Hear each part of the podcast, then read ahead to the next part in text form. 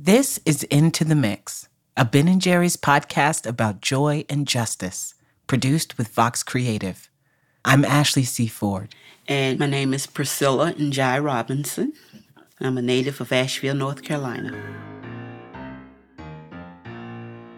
Tell me about growing up in Asheville. Like what what was a normal Sunday like Oh, wow. in your childhood? For me, a normal Sunday for my childhood would first of all be grandma getting me up mm-hmm. to send me to Sunday school, to mm-hmm. send me to church. And church was maybe about four or five houses up. Mm-hmm. Coming home, sitting on the front porch, watching everybody else, you know, go to church. Lots of good food, fried chicken, uh, macaroni and cheese, sweet potatoes, collard greens, cornbread, you know, and everybody just sitting around. Um, community, people visiting, uh, a lot of laughter, a lot of unity, and just sitting around enjoying life Yeah. the older women and men, they instilled wisdom, value, and morals. They used to have me, now you sit up, Priscilla. Mm-hmm. You sit up and you cross your, your legs like a young lady. Mm-hmm. And my mama used to dress me in, in can can skirts, you know, and I, you couldn't mm-hmm. tell me I wasn't a little princess. and, and, and I was prissy. I love it. Still prissy. Uh-huh. Priscilla grew up on Asheville's South Side, on the ground floor of a three story apartment building. Miss Emma on the second floor, Miss Angeline on the third, and Miss Littlejohn down the street. Miss Littlejohn was just a sweet little old woman, and mm-hmm. she had the sweetest little voice. Mm-hmm.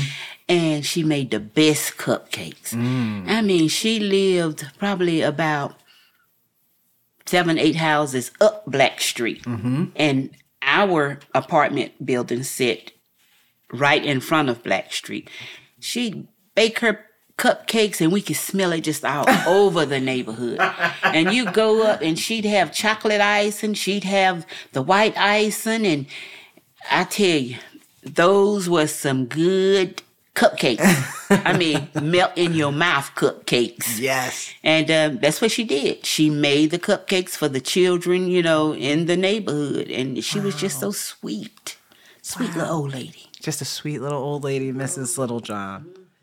And I think I was special because I got to get more than one cupcake. What? Mm-hmm. Asheville's South Side was Priscilla's whole world, a world defined in her growing mind by cupcakes and cornbread and community. It was the 60s, and between church and visits to Miss Littlejohn, there were pool days and play dates. Southside was booming. I used to love it. Anything you wanted, we had it right there in that community. And the stores had fresh vegetables. You know, uh, you could. My granddaddy would say, "Go down to Sand store and get this or get that, and tell him I pay him on Friday." You know, that's nobody was hungry. Nobody was homeless. We had cherry trees, apple trees, strawberries. Everything. It was like it was beautiful. You know, people got along. Children out in the, in the yard playing. Walton Street Pool was the only place that the whole black community could go. And we even had other community members outside of Asheville Buncombe who mm-hmm. would come and we go to that pool. We, everybody met there, cookouts. The carnival would come.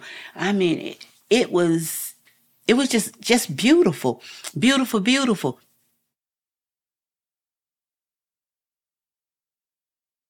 When I go over now, it's so sad. It's just all I see is ghost town. Around 1968, the South Side as she knew it began to change. Well, I was around nine years old, mm-hmm. and I used to hear the adults. They sit on the front porch, and they mm-hmm. used to talk about what was going on. Priscilla kept hearing the adults use this one word appraisal. I remember where the uh, photographer, the appraisal, they came around and they were snapping the pictures, and my family was sitting on the front porch when he snapped, you know, our apartment. That year, 1968, the city of Asheville approved plans for urban renewal, a federal program aimed at revitalizing neighborhoods across the country. an enormous cash infusion to rejuvenate civic and economic life. Priscilla lived through urban renewal in Asheville, and she's making sure it's remembered as a leading community documentarian and researcher. When urban renewal implementation occurred, we were one of the families who were happy at first. Right. So we lived on the ground floor, mm-hmm. and then we had two bedroom with five girls, two grandchildren, and my grandparents. And I tell people, I said it was one of those that was uh, slum landlord. It was blighted, mm-hmm. and so that was one of the reasons why justification why urban renewal happened was to go in and remove the blight. Like all memories of our childhoods, Priscilla's is complicated. In vivid technicolor, she describes a South Side where no one was homeless, but also recounts the day her grandmother took in a young, unsheltered woman and her two children. The block was booming, but she grew up without central heat or running water. Her mind's eye may have blurred the edges a bit, but the center of her memories remained fixed. People looked out for each other in Southside. Urban renewal was meant to dial up opportunity and dial down hardship. But who was that opportunity for? I remember everybody buzzing about it, talking about it. They say we're going to have a better life. And then once the appraisal, uh, the appraiser start giving the dollar amount, the worth, the value of the property, then I start hearing a different story. Mm. They're stealing our property. They're not giving us what it's valued at. Because, like Miss Littlejohn, now she was a widow, mm-hmm. but she owned her property, and her property was not blighted. Mm-hmm. And so, where they gave maybe the slum landlord less, we understand that, mm-hmm. but not Miss Littlejohn, not Miss Virginia Holloway, not, you know, many other uh, homeowners in the community. I tell people we had three three categories of being impacted. You had the ones who were excited because we were moving to brand new four bedroom after living in a two bedroom, rat infested, you know. Right. Then you had um, the ones who owned their homes, the widows. They were paid off and they knew that they wouldn't be able to repurchase the lot as they were told. You'll be able to come back and buy the lot for a dollar, but it didn't happen. Uh, and then we had the landlords. Uh, of course, they couldn't make the money that they were making any longer. So, you know, when I look back and when I think about it, the whole community, a whole community of people uprooted. And I tell people, I say, even the trees were uprooted. You know, you had pear trees, apple trees, grapevine, strawberry, uh, all of that, cherry trees, all of it was uprooted. Just taken away and we were given our address. Like I said, we were we were excited, and people were given the amount of rent that they would pay, and I think they were given a few dollars for relocation. You know, we we were told where we were moving, which uh-huh. apartment number, and headed out. Headed out. We headed did out. what we had to do. Over 50% of Asheville's black population was displaced by urban renewal during the 60s and 70s. It wasn't just Southside, it was East End and Stumptown. Majority black neighborhoods given directives, not options, to move into public housing to make way for what officials called revitalization. Homes, apartments, small businesses, Entire thriving communities were evicted by the city, displaced in the name of progress at the expense of something much more precious. Urban renewal wasn't unique to Asheville, but it's under recently renewed scrutiny here. Because in 2020, Asheville became just the second city in the US and the first in the South to approve financial reparations not only for the harms of slavery, but also for the devastation of urban renewal. And according to experts close to the reparations discussion happening here, There wouldn't even be a discussion if it weren't for Priscilla and the work she's done to unearth the truth about urban renewal in Asheville. If Asheville's past is defined by urban renewal, how will reparations shape its future? Let's get into it.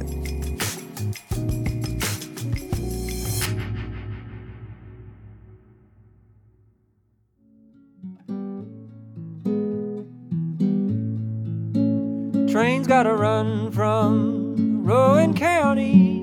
Lands run dry, the lands run dry. When it was first incorporated as a city, Asheville was a sleepy mountain town of just a few hundred people, nestled between the Pisgah and Nantahala National Forests. Going back to that Swannanoa Tunnel. That's my home, that's my home. Asheville Junction, Swannanoa Tunnel, all caved in, baby, all caved in. Asheville's tourism industry, which accounts for a quarter of the city's economy today, took off in 1887 when George Washington Vanderbilt broke ground on the Biltmore House. It made Asheville home to America's largest residence, open to visitors almost since day one. 35 bedrooms, 43 bathrooms, 65 fireplaces on over 100,000 acres of land. Biltmore was made possible by the completion of the Swannanoa Tunnel just prior to that in 1879. The tunnel brought the railroad, and with it, Asheville's transition from rural community to a small city, now the seat of modern Appalachia, bustling with tourists from all over the South. I remember last December,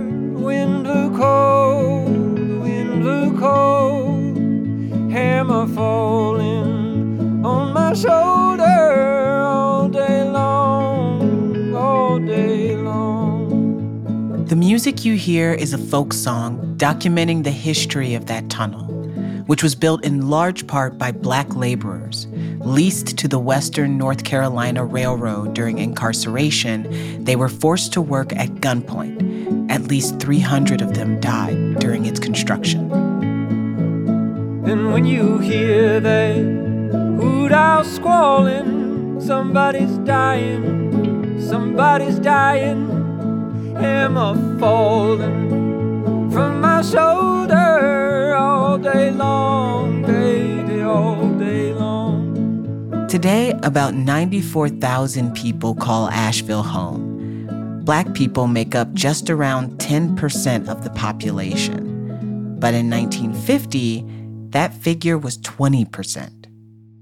Even now, you know, people come to Asheville and they say, Do black people live here? Where are they? And I say, We in our own little world. We mm-hmm. got pushed away, pushed out.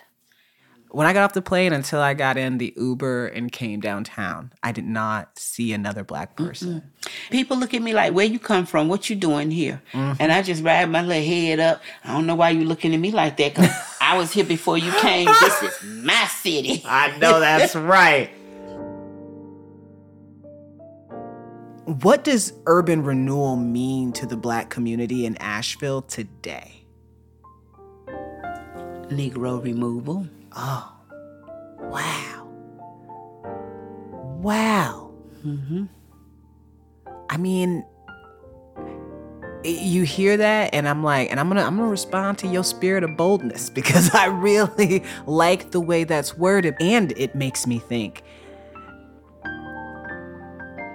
So many people I've run into so far here, and to be fair, you are the first black person I'm having a full conversation with since I got here. Um, everybody immediately wants me to know we've got this in the city. This new thing is coming to the city. We're working on this in the city. Like this city is just, it's gonna be, and it already is, and everything. And I am having the feeling of looking around and being like, yeah, but I don't think you meant it for me.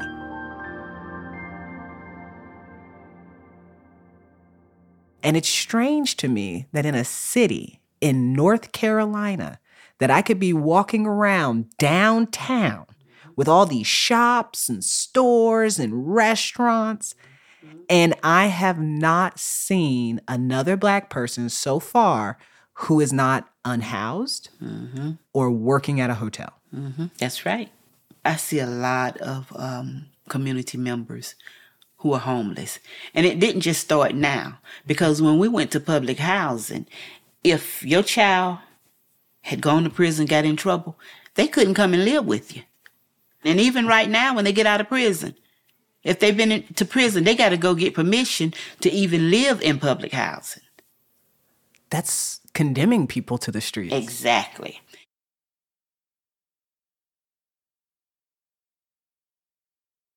Almost all properties purchased by the city during urban renewal were redlined, meaning in the decades prior, federal mortgage lenders designated these majority black neighborhoods as quote unquote undesirable for lending.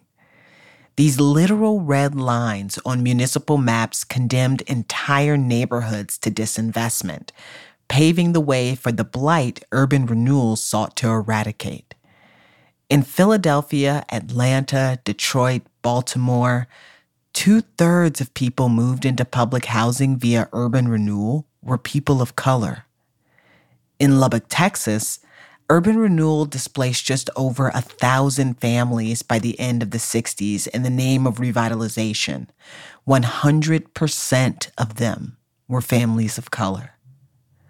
Most lands seized in Asheville's South Side were sold to real estate developers at rock bottom prices, and the value of that land has increased by an average of 400% by conservative estimates. Urban renewal leveled Southside. It renamed the streets and built over the community. So it's hard to make a one to one assessment of properties purchased by the Asheville Housing Authority and tell you exactly how much they're worth now. But Priscilla's trying. She and a team of collaborators reconstructed a map of the south side of her youth that details the financials of urban renewal. Click on a property like 450 South French Broad, right up the street from where Priscilla grew up. A timeline shows when an offer was made and how much the housing authority bought the lot for. 450 South French Broad sold for $3,500 in 1968. Today, that's equivalent to about $30,000. According to Zillow, the home that stands on the old 450 South French Broad lot is worth $355,000 today, a 1,000% increase. As of June 2021, the city of Asheville still owns at least 62 properties and 42 acres of land as a result of urban renewal, around 18% of its original holdings. But it wasn't just property that was stolen from the black community of Asheville. what was taken, and this is just not what I think is what I've been told. First of all, dignity mm. was taken, unity was taken, um, pride, history, um, home ownership, business ownership, generational wealth, um, health. They just just took a sense of belonging to in Asheville. 3,902 residents living in 1,179 households, many of whom were homeowners like Miss Littlejohn, were displaced in Asheville. Those who stayed were moved into public housing. Miss Littlejohn, Miss Virginia Holloway, Southside's widowed matriarchs were all assigned to live in a high rise, far away from their communities. Miss Littlejohn was so sad. You know, a lot of the elderly they were very, very sad because now you've separated, you've you've divided, and they would not see the young children running around in the street. Miss Littlejohn would not uh, bake her cupcakes, you know, as she used to do. You know, we would still go visit as much as we could. You know, we just didn't want them to f- feel like they were alone. Uh, but the one who stands out most in my mind is Miss Virginia Holloway. She was excited about the fact that she would be able to come back and build, rebuild, brand new on her dollar lot. Yeah. Where it never happened. And Miss Virginia Holloway grieved herself to death. Oh. So very sad. And her son, she has uh, a son who's still living. She Mm-hmm. has grandchildren. And, you know, even when he talks about it, sometimes he just, you can feel, um, as I learned, the wound Mm. that has never healed. How could it? There's been no attempt really to remedy No attempt. that pain. What one group calls renewal, another calls devastation. Dr. Mindy Thompson Fullilove, a leading researcher on urban renewal, calls the effects of losing your community root shock. Root shock is what we often see in trees after replanting dropped leaves, weak roots, increased vulnerability to disease. The short term consequences were dire, Dr. Fullilove writes, and nothing short of assault. I knew Miss Priscilla's work before I knew Miss Priscilla, mm-hmm. and you know that's how you know when you're in the space of somebody who's great when you know their work before you know them, right? Right. Rob Thomas is the executive director of the Racial Justice Coalition of Asheville and a native Ashevillean himself. I learned who she was after studying some of her research on urban renewal mm-hmm. and looking at the history of Asheville in general and realized that a community member had been compiling information for years and decades and yeah, just wasn't getting any traction towards justice as a, you know, an oral historian and somebody who has collected a massive amount of facts and really investigated uh, systemic inequity. Um, and doesn't get enough credit for their work or enough platforms to speak on of how personal the work is. Right. But you feel it. You Yeah. feel that work. So, one of the things that we talked to uh, Miss Priscilla about was the. Do you want me to just keep going? a second. Yeah, Belle is going to go and try and work their magic to. We spoke with Rob at the Noir Collective, a black owned boutique that supports local artisans of color. It's a lovely oasis in the middle of downtown Asheville, except for the construction happening next door. Each time a jackhammer started up one door over, Rob shifted in his seat. Of course, noise like this is less than ideal for recording a podcast interview, but it was clear that something else was going on. A lot of issues with some of the construction workers because, you know, they're all white companies, of course. It's hard to find a black construction company. They are building a building that, you know, our community plans to frequent in. And so you can only imagine the whole space next door and the tensions that exist therein. According to Rob, his colleague Fell and Alexandria, the owner of Noir Collective, the noise was intentional. Alexandria had posted a sign on the door closed this afternoon for a podcast interview about reparations. The construction supervisor walked past, clocked the sign, and after the site had been quiet for days, the hammering picked right back up. Until, that is, Miss Priscilla got involved, with her microphone still hot.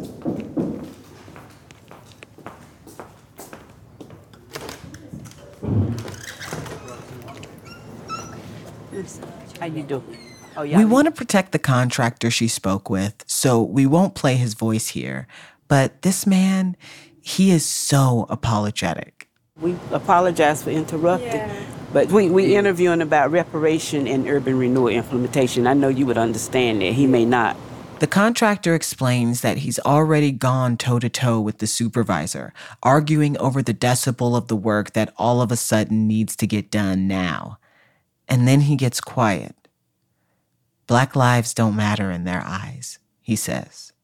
Oh, that's all you need to say. That's start kicking.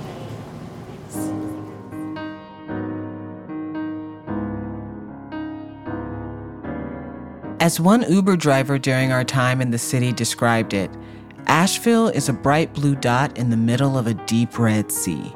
a place where past and present collide, frequently and harshly, where the pedestal of a now removed Confederate monument stands encircled by a mural declaring Black Lives Matter. Unlike urban renewal, which had bipartisan support for at least a little while, reparations efforts have fallen starkly along political lines uh, I'd like to call this order, uh, this, this meeting to order. Today, the Asheville Reparations Commission is stuck in an all too familiar cycle. Committees to discuss committees to debate recommendations on the establishment of yet more committees. Bureaucracy is a beast of its own, but so is partisan pushback. The city has been sued a couple of times now, as opponents to the project decry reparations payments and appointments to the commission as racial discrimination. Almost three years after the reparations project was approved, there's no clear answer on how the city will pay out the $5.6 million it's earmarked for reparations. You've been working on this project longer than uh, most public projects I've ever been involved in. Uh, you have put more energy into it, and I appreciate you. I, I really do.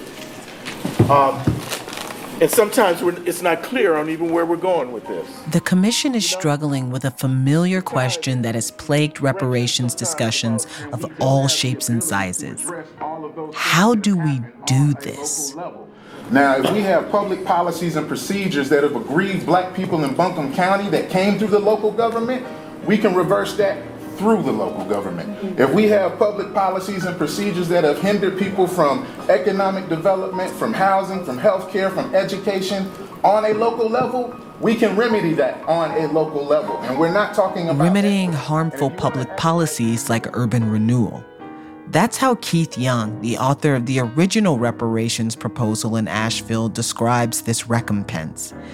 Early on in the reparations process, Priscilla applied for a seat on the commission, but she withdrew her application. She says she didn't want to feel muzzled, her word, in speaking truth to power about the devastation of urban renewal in her community.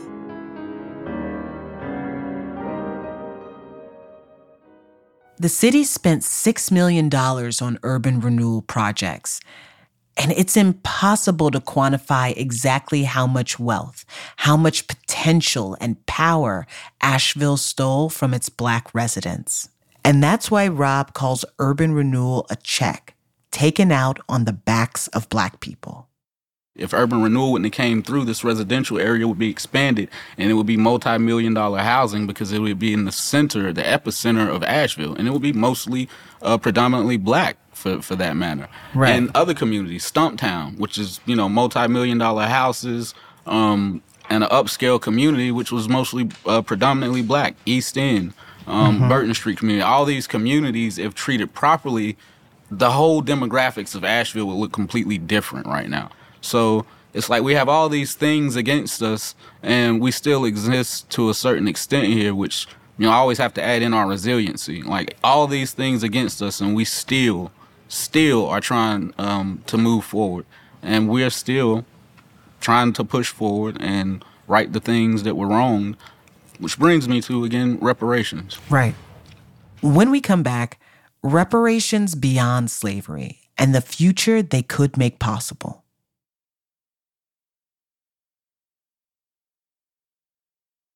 40 acres and a mule. Those were the famous promises made to survivors of slavery with Sherman's order in 1865. Six months after the order was issued, 40,000 freedmen had settled in the fertile rice fields of coastal Georgia, designated as Sherman's land. It didn't last long. By the end of the same year, the order was overturned, and the land returned to the former slave owners who originally owned it. But Sherman's order acknowledged something crucial land ownership as an essential vehicle to build and pass on wealth. Reparations discussions have continued ever since in many forms, and we've paid them too for systemic violence of all shades. Payments were made to Japanese American survivors of internment in 1988. They've been made to Native American communities to settle land disputes. In 2015, the city of Chicago made reparations in the form of cash payments and a free college education to survivors of police violence. And at every congressional session since 1989, one congressperson or another has introduced H.R. Bill 40, which would establish a commission to examine the legacy of slavery in the U.S. from 1619 to today, and what potential remedies to its harm could look like. In 2022, history was made when it passed out of the House Judiciary Committee, but it died on the House floor. While the reparations process sputters on the federal level, smaller cities like Asheville and Evanston, Illinois are figuring out what they could look like at the local level. Evanston made their first reparations distribution of $400,000 in 2021 in pursuit of revitalizing, preserving, and stabilizing Black owner occupied homes. The modern reparations conversation increasingly is focused through the lens of home ownership and the power and promise of the dirt we root into. A lot of the families that currently reside in public housing in Asheville, if you look back, their grandmother, great grandmothers lost property or grandfathers lost property through urban renewal. And now we have generations inside of uh, public housing that don't even know. Like don't even know that they were robbed decades ago of a future, of uh, a healthy environment, of liberty. Yeah. Simply. Rob Thomas again. I do believe that cash payments is most definitely due to um, completely destroy the generational wealth gap. That generational wealth gap, by the way, an estimated $14 trillion between black and white Americans. Can you talk to me about the shape of Asheville's reparations plan at this time? Malleable, I would say, kind of like an amoeba. Yeah, that's the, you said the shape of it. yeah, um, no, I love that. But now the status of it, you know, I don't think anything that we as humans create will be perfect upon creation thereof. So, right. you know, we have a process and we have a thing that has great potential, but I mean, it also has weaknesses and threats as well. Mm-hmm. You know what I mean? So, but I believe that um, the pros greatly uh, outweigh the cons. They're at a great place where they're creating the uh, initial recommendations, mm-hmm. and I feel like they're starting to get their stride a little bit. They're starting to get their direction, and I feel like they are understanding the power that they possess. Almost right after it formed, the Reparations Commission put a hold on the sale of properties that came into city possession from urban renewal until the commission could make informed recommendations on how those properties should be dealt with in the scope of the reparations project. But according to Priscilla, the city can't seem to give the commission or concerned citizens like herself a straight answer about how many urban renewal parcels the city still possesses. What do reparations mean to you personally? Reparations to me right now is just the opportunity. Yeah. The opportunity, potential um, to address things that need to be addressed so that the future of black people is so survivable. I mean, because like our our disparities are getting worse. Like we'll literally have like no wealth in 50 years or so. So that's the nature of our situation, and that's the nature of our fight. And reparations is just a tool in that fight for me. It's a strong weapon. It is a sword that my ancestors have been tempering for, for decades. You know what I mean? And now it's like, yes, it's hot, it's ready. And yeah, so that's what I'm out here doing.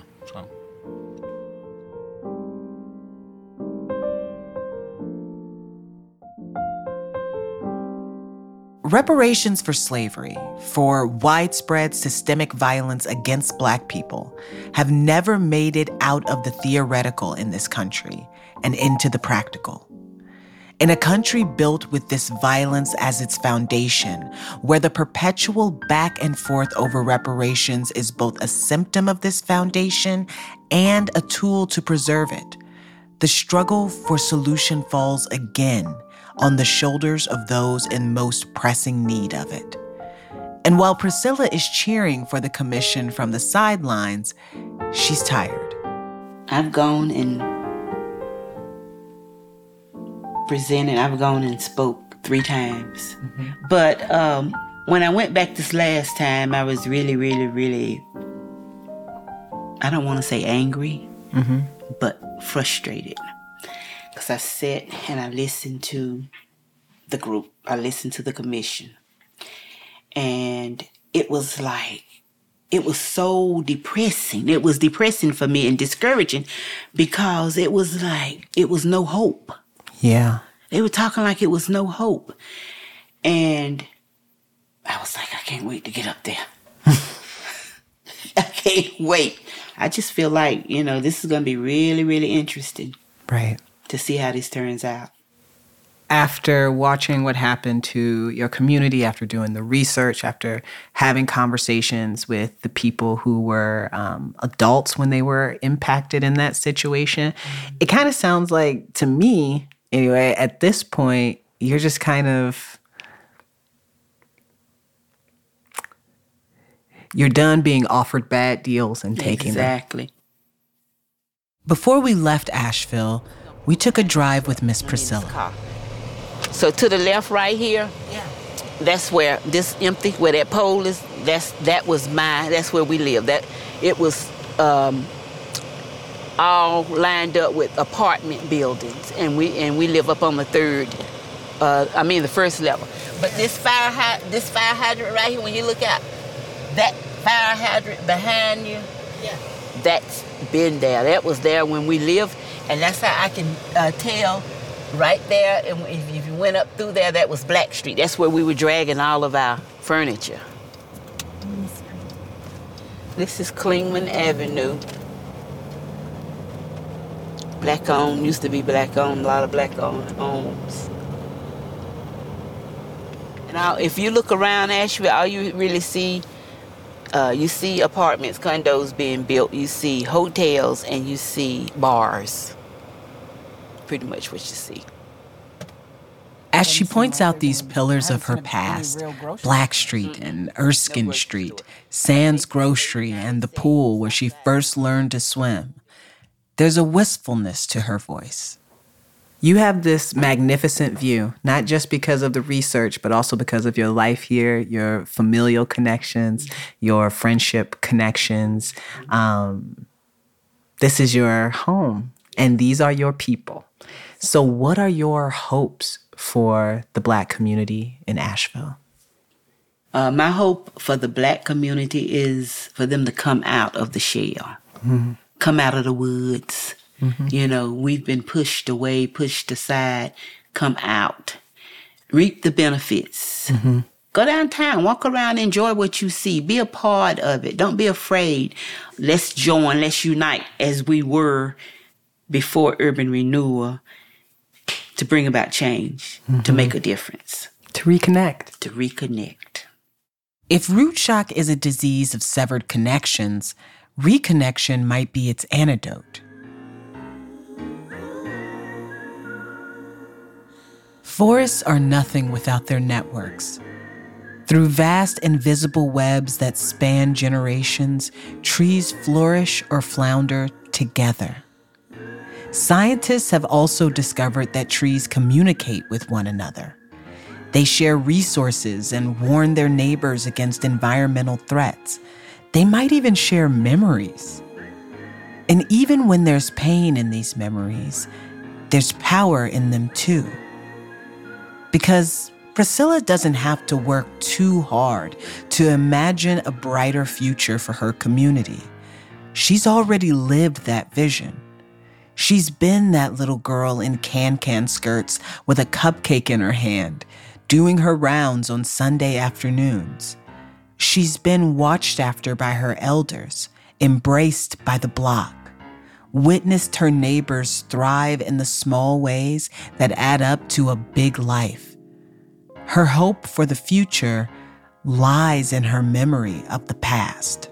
Miss Priscilla, thank you so much for this conversation. I feel like I've learned so much about you and your community. Um, and even when it made me mad, I was still having a good time talking with you. Good. That's what matters. Thank, you for your work. Thank you. Thank you for coming in here in the story. In October 2023, 17 months after their first meeting, the Asheville Reparations Commission released an initial draft of their recommendations. We've linked to those in our show notes. Their work continues, and so does Priscilla's. If you want to see photos of the South Side of her youth and learn more about her work, check out urbanrenewalimpact.org. Also, join Ben and Jerry's in calling on President Biden to establish a federal reparations commission and reach out to your reps about supporting H.R. Bill 40. Check out the link in our show notes to take action now. Into the Mix is a Ben and Jerry's podcast produced with Vox Creative. This episode was written by Martha D. Sally. The Vox Creative team includes lead producer Bethany Denton, production supervisor Taylor Henry, and production coordinator Jessica Bay. Martha D. Sally is our supervising producer.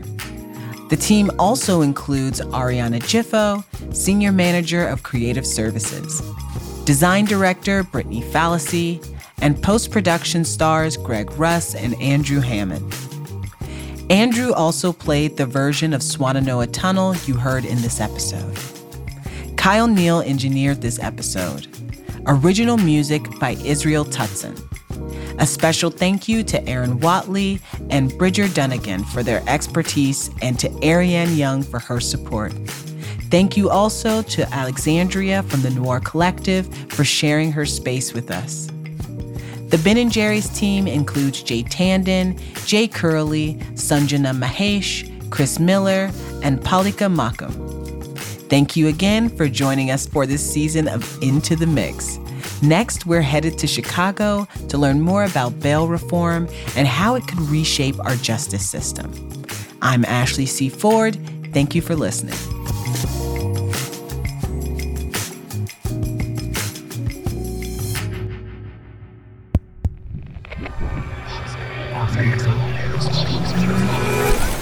Creative.